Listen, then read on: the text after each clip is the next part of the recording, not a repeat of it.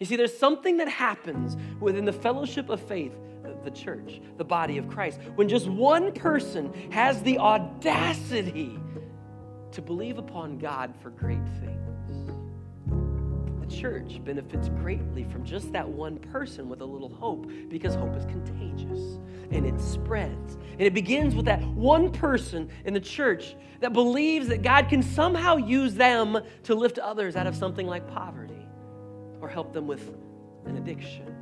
It starts with one person who wants to see the children of the community impacted by Vacation Bible School in the summer or see the children at Forest Park Elementary School and the teachers and administration of Forest Park impacted by the love of Jesus for absolutely no reason other than the fact that they're there.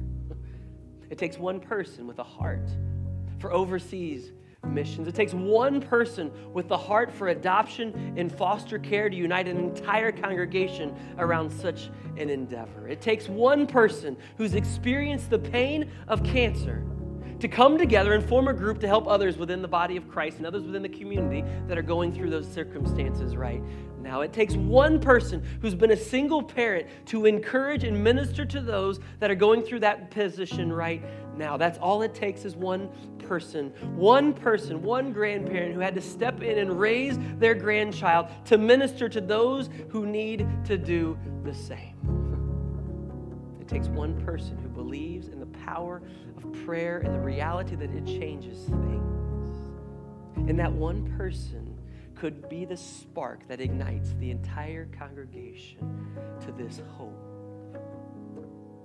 And that person